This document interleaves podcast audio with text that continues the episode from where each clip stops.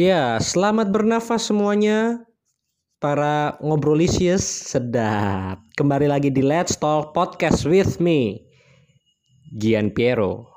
Dan kali ini kita mau bahas sesuatu yang um, menyita perhatian gue. Jadi kan gue sempet tuh yang bikin uh, apa namanya pertanyaan gitu. Nih kalian kira-kira mau dibahas tentang apa sih? Dan salah satu yang cukup kena di gue adalah body shaming. Um, gue gak tahu ya dikatain item body shaming gak sih? Inti intinya sebenarnya bukan lebih ke bukan ke body shaming ya sih. Tema kita kali ini sesuai dengan thumbnail yaitu Who am I?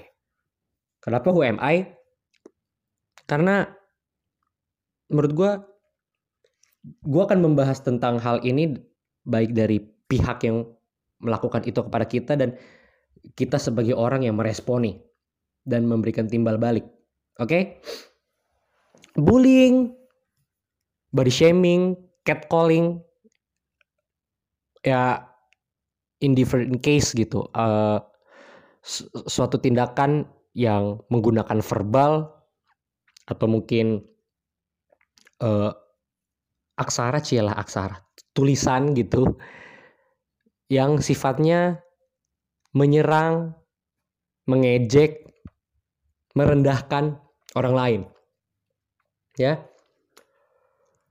um, gue mau bahas dari pelaku dulu nih, orang yang melakukan itu terhadap kita. Ada satu teori di komunikasi yang gue pelajari, ini teori psikologi kalau gue nggak salah.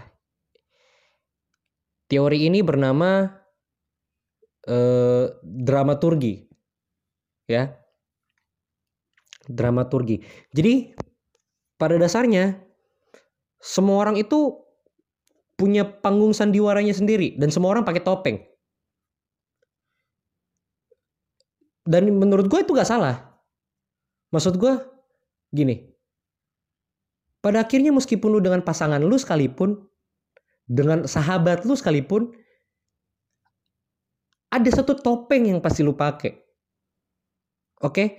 Lu hanya menjadi diri lu sendiri ketika lu sendiri. Makanya kalau memang makanya kan kita selalu bilang integritas itu terbukti ketika lagi nggak ada siapa-siapa karena itulah diri lu yang sesungguhnya. Ketika lu memang berintegritas, mau gak ada orang pun lu akan lakukan yang terbaik. Tapi poinku bukan di situ. Maksud dari dramaturgi adalah gini setiap orang itu pelaku sandiwara. Di mana ada yang namanya panggung utama dan belakang panggung gitu, backstage. Nah, di depan panggung utama inilah lu menunjukkan diri lu yang ingin lu tampilkan. Perlu digarisbawahi ya, eh, perlu digarisbawahi ingin ditampilkan. Jadi dengan kesadaran lu menampilkan diri lu yang ingin lu tampilkan kepada orang lain. Dan ada namanya backstage. Backstage itu di mana kita menghapus makeup kita, mencopot topeng kita, lalu berpikir bagaimana caranya gue melakukan dalam tanda kutip show selanjutnya supaya orang bisa terima gue. Perlu disadari bahwa teori ini menitik beratkan kepada respon penonton. Atau kalau gue terjemahkan dalam sehari-hari adalah teman-teman lu, keluarga lu, orang-orang yang melihat lu mendengarkan perkataan lu, melihat tingkah laku lu gitu. Dan mereka meresponi gitu. Respon itu bisa positif, bisa negatif. Nah, kita harus mulai berpikir terlebih dahulu. Makanya perlu banget untuk mengendalikan diri agar lebih tenang. Which is dari semua kegagalan gue, kayaknya hal ini yang paling bisa gue lakukan. Yaitu adalah tidak langsung memikirkan apa yang orang itu lakukan. Tapi penasaran kenapa dia ngelakuin itu. Karena kalau menurut gue pribadi ya, semua orang pada akhirnya melakukan sebuah kesalahan yang mengecewakan gitu. Karena gak ada manusia yang sempurna. Manusia kesempurnaan manusia bukan terletak dari hasil tapi dari proses. Jadi ya seberusaha apa pun manusia pasti bikin kecewa ya gak sih? Bahkan mengecewakan diri sendiri gitu. Termasuk itu yang gue alami. Jadi ketika orang melakukan sesuatu terhadap diri gue gue merasa ya semua orang melakukan kesalahan. Jadi dia adalah manusia biasa yang melakukan hal salah kepada gue aja gitu. Ya mungkin perasaan orang beda dan gue tidak menyuruh kalian untuk menjadi seperti gue inilah diri gue gitu ketika menanggapi uh, perkataan orang ja, tapi maksud gue gini loh. Um, mungkin akan lebih baik daripada kita langsung masukin ke dalam dada kita. Coba kita tenang sedikit dan berpikir apa ya, apa yang terjadi sama orang itu? Gitu loh. Kalau lu denger podcast uh, gua sama abang gua dramaturgi ini pernah gue sebut gitu. Jadi gini ketika dia membuli membody shaming lu pada dasarnya berarti gini ada sesuatu di dalam diri dia yang dia merasa tidak bisa ditampilkan di depan lu karena lu lebih baik. Ini ini ini terdengar aneh tapi maksud gue gini.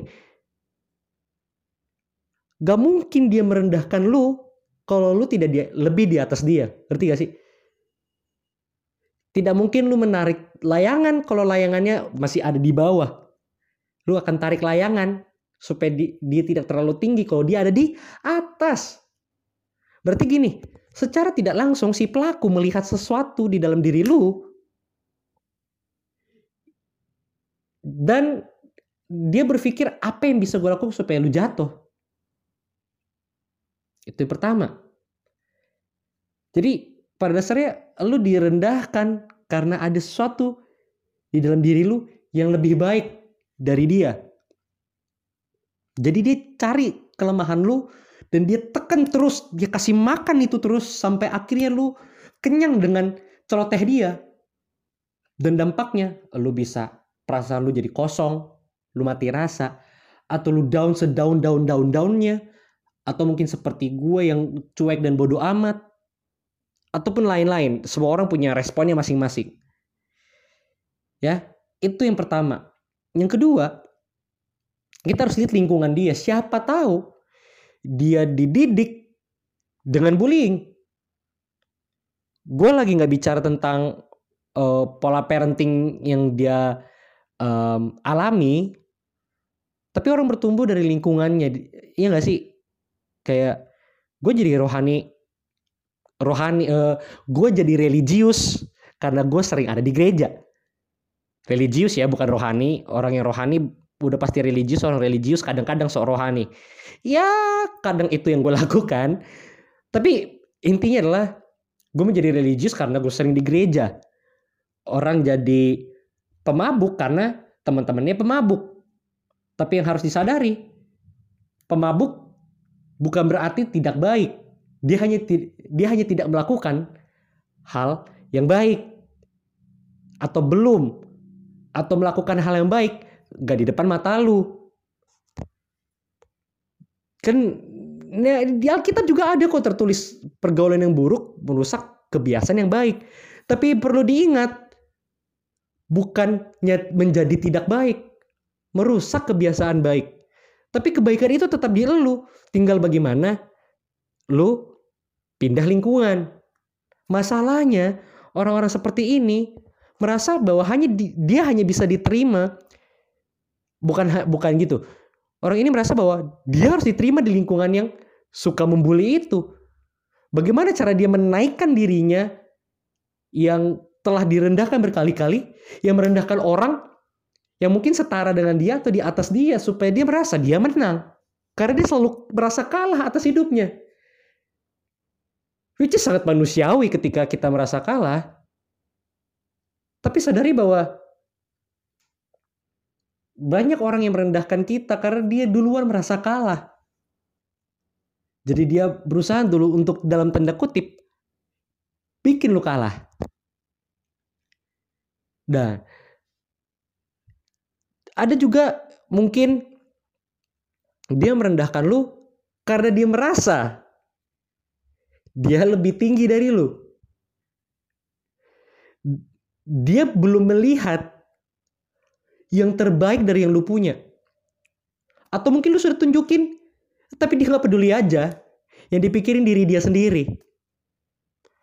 Kalau melihat dari podcast sebelumnya, orang seperti ini, ya bocah aja. Jadi bawaannya jadi rese memang. Dia merasa dia paling bisa, paling jago, dan dia belum melihat sesuatu yang hebat dari diri lu. Jadi dia dia rendahkan lu. Dia tekan terus poin tentang betapa jeleknya lu dari sisi A, B, C, D, E. Gitu. Mungkin kalau catcalling gitu ya sedikit berbeda. Di mana kalau catcalling itu lu merasa bahwa gue nggak tahu sih gue nggak pernah catcalling. Ya tapi gue eh, gue cukup risih sih dengan orang yang catcalling. Karena gini kalau lu catcalling tapi catcalling lu nggak pinter gitu annoying tau. Hah berarti lu setuju sama catcalling? Bukannya bukan soal setuju atau enggak masalahnya catcalling itu kan pada dasarnya lu so asik gitu. Kalau kalau so asik lu asik menurut gue bukan jadi bukan jadi catcalling. Ya jadi ramah aja gitu. Atau jadi pribadi yang dalam tanda kutip iseng. Dan mungkin itu yang gue lakukan gitu. Gue kan orangnya iseng ya gue bisa puji siapa pun gitu. Dan mungkin gue melakukan itu sama orang-orang yang gue udah takar oh ini gak bakal gini nih gitu mungkin ya orang-orang yang catcalling ini pengen so asik, pengen dapat perhatian perempuan, tapi gak ngerti aja caranya gitu menurut gua. Jadi, oh mungkin ya satu lagi tuh, mungkin dia mengkritik lu, tapi gak punya landasan komunikasi yang bagus aja gitu.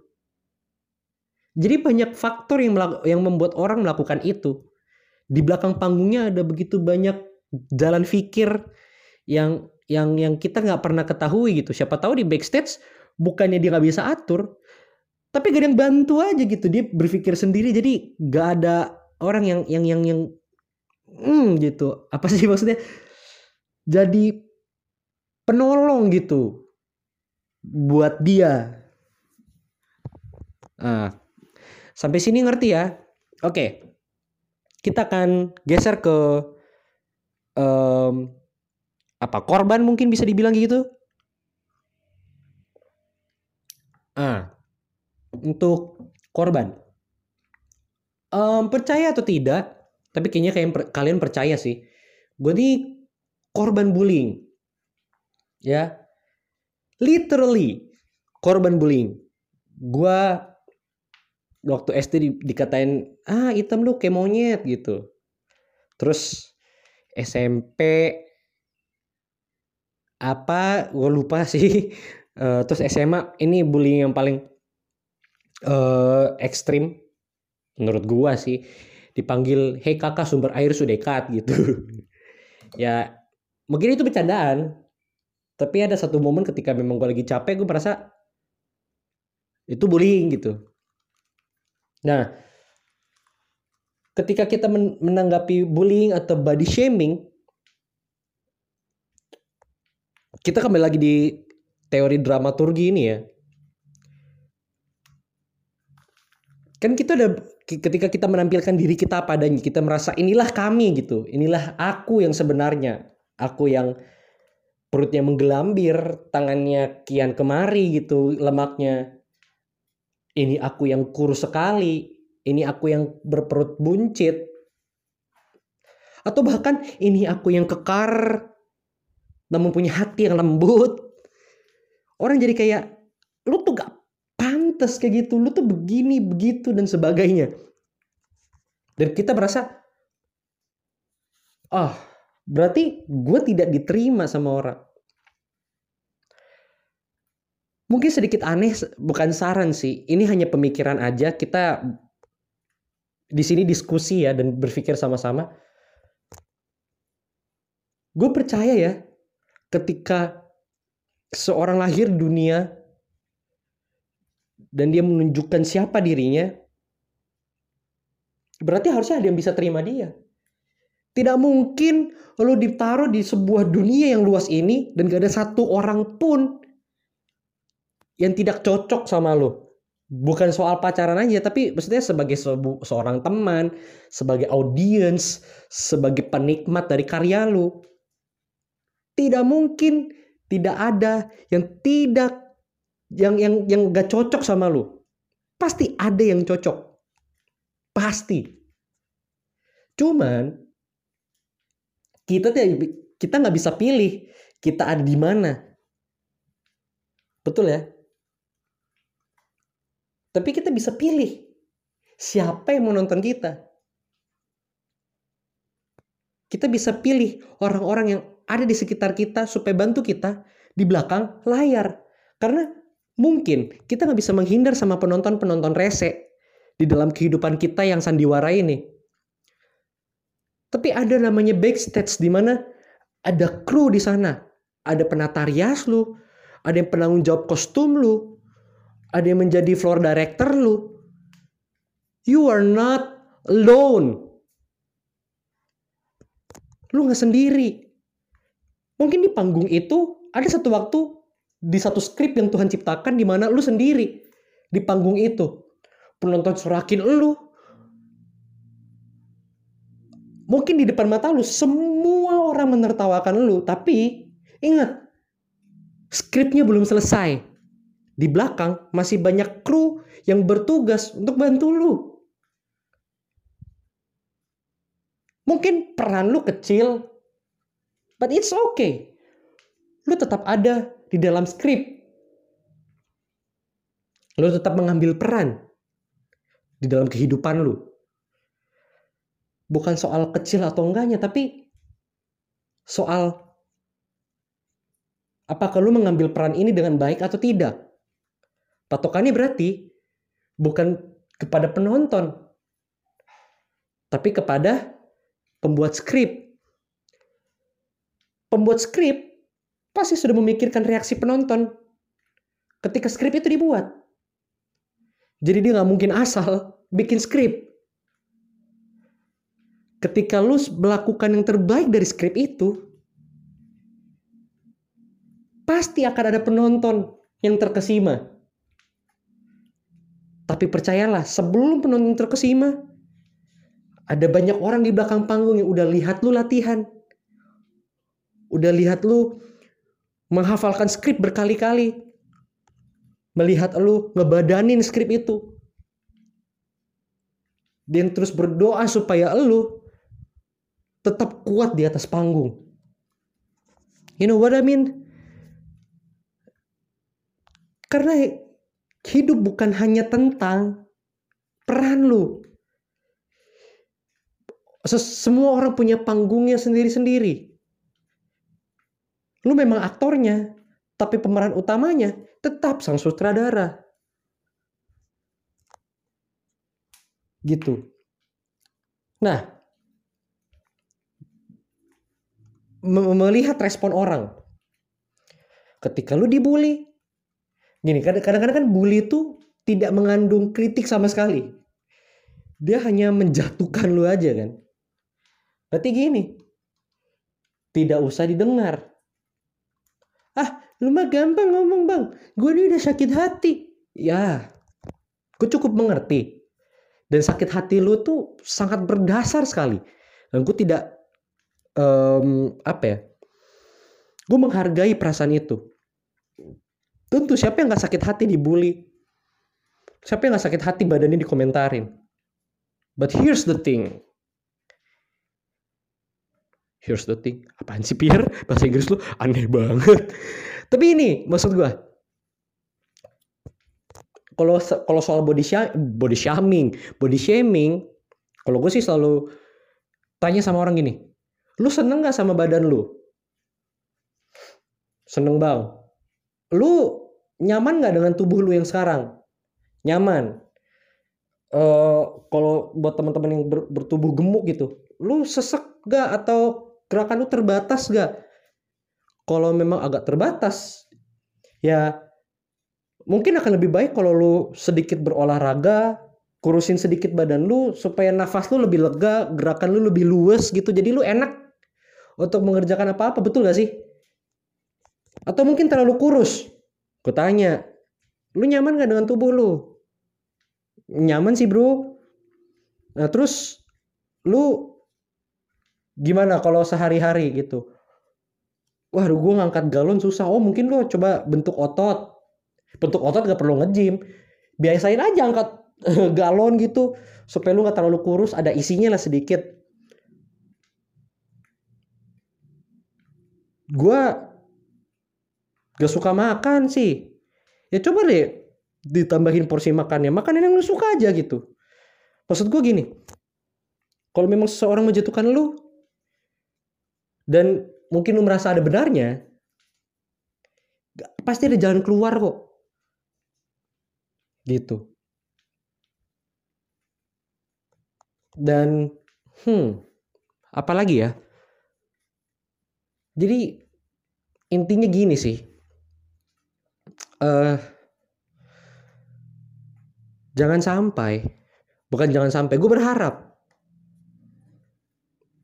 setelah podcast ini kalian dengar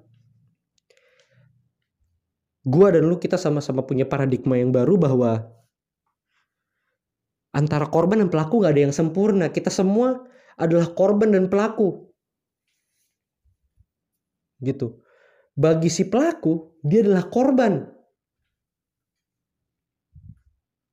Bagi korban, dia berharap suatu hari gue bisa di atas lu. Atau yang mungkin lebih parah banyak orang yang berpikir kenapa gue harus di dunia ini.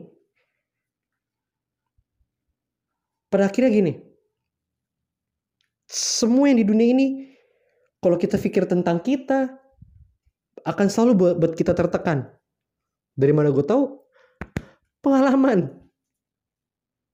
Ketika gue merasa harusnya semua yang gue lakukan orang lain terima dan kasih gue respon. Ketika gue semangatin orang, lu semangatin gue dong. Ketika gue puji lu orang, lu semangat, lu puji gue dong. Gue selalu haus untuk menuai paksa apa yang gue tabur. Padahal kan hukumnya jelas kalau lu tabur pasti akan lu tuai. Belum waktunya tunggu aja karena pasti lu tuai.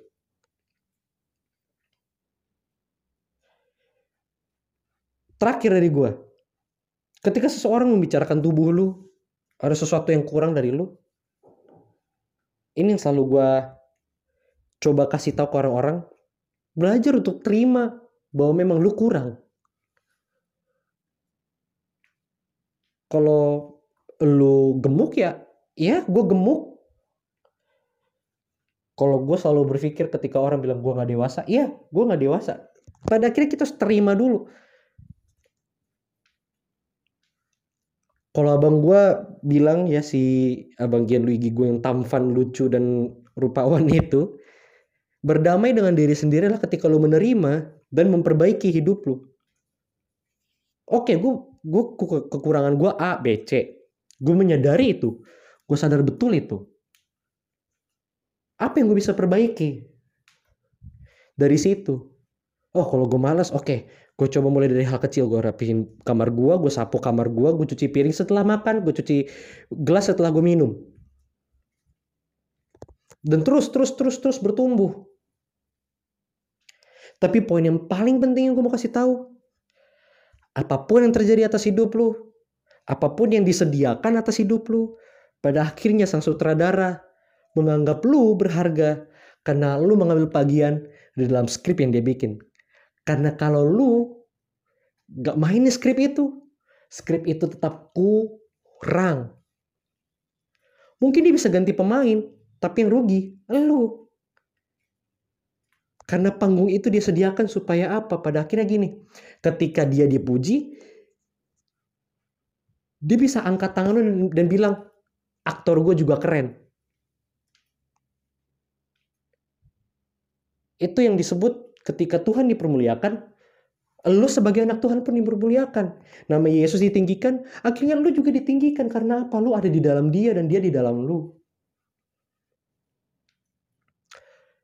Oke, itu aja teman-teman. Semoga memberkati. Jangan lupa follow Instagramnya podcast ini di @letstalk.cast dan jangan lupa follow Instagram gue juga kalau kalian pengen di @genperoch underscore kalian boleh cerita apa pun di DM gue ataupun di uh, eh, DM-nya let's talk.cast kalau kalian mau kirim email boleh juga boleh banget malah cerita apa pun yang kalian mau supaya mungkin kita bisa diskusi bareng-bareng. Karena aku suka banget denger cerita orang dan baca cerita kalian. Kirim email aja uh, podcast let's talk at gmail.com gue tunggu cerita kalian. Jadi Gian Piero cabut Be different, be awesome, be better. Let's talk. Bye bye.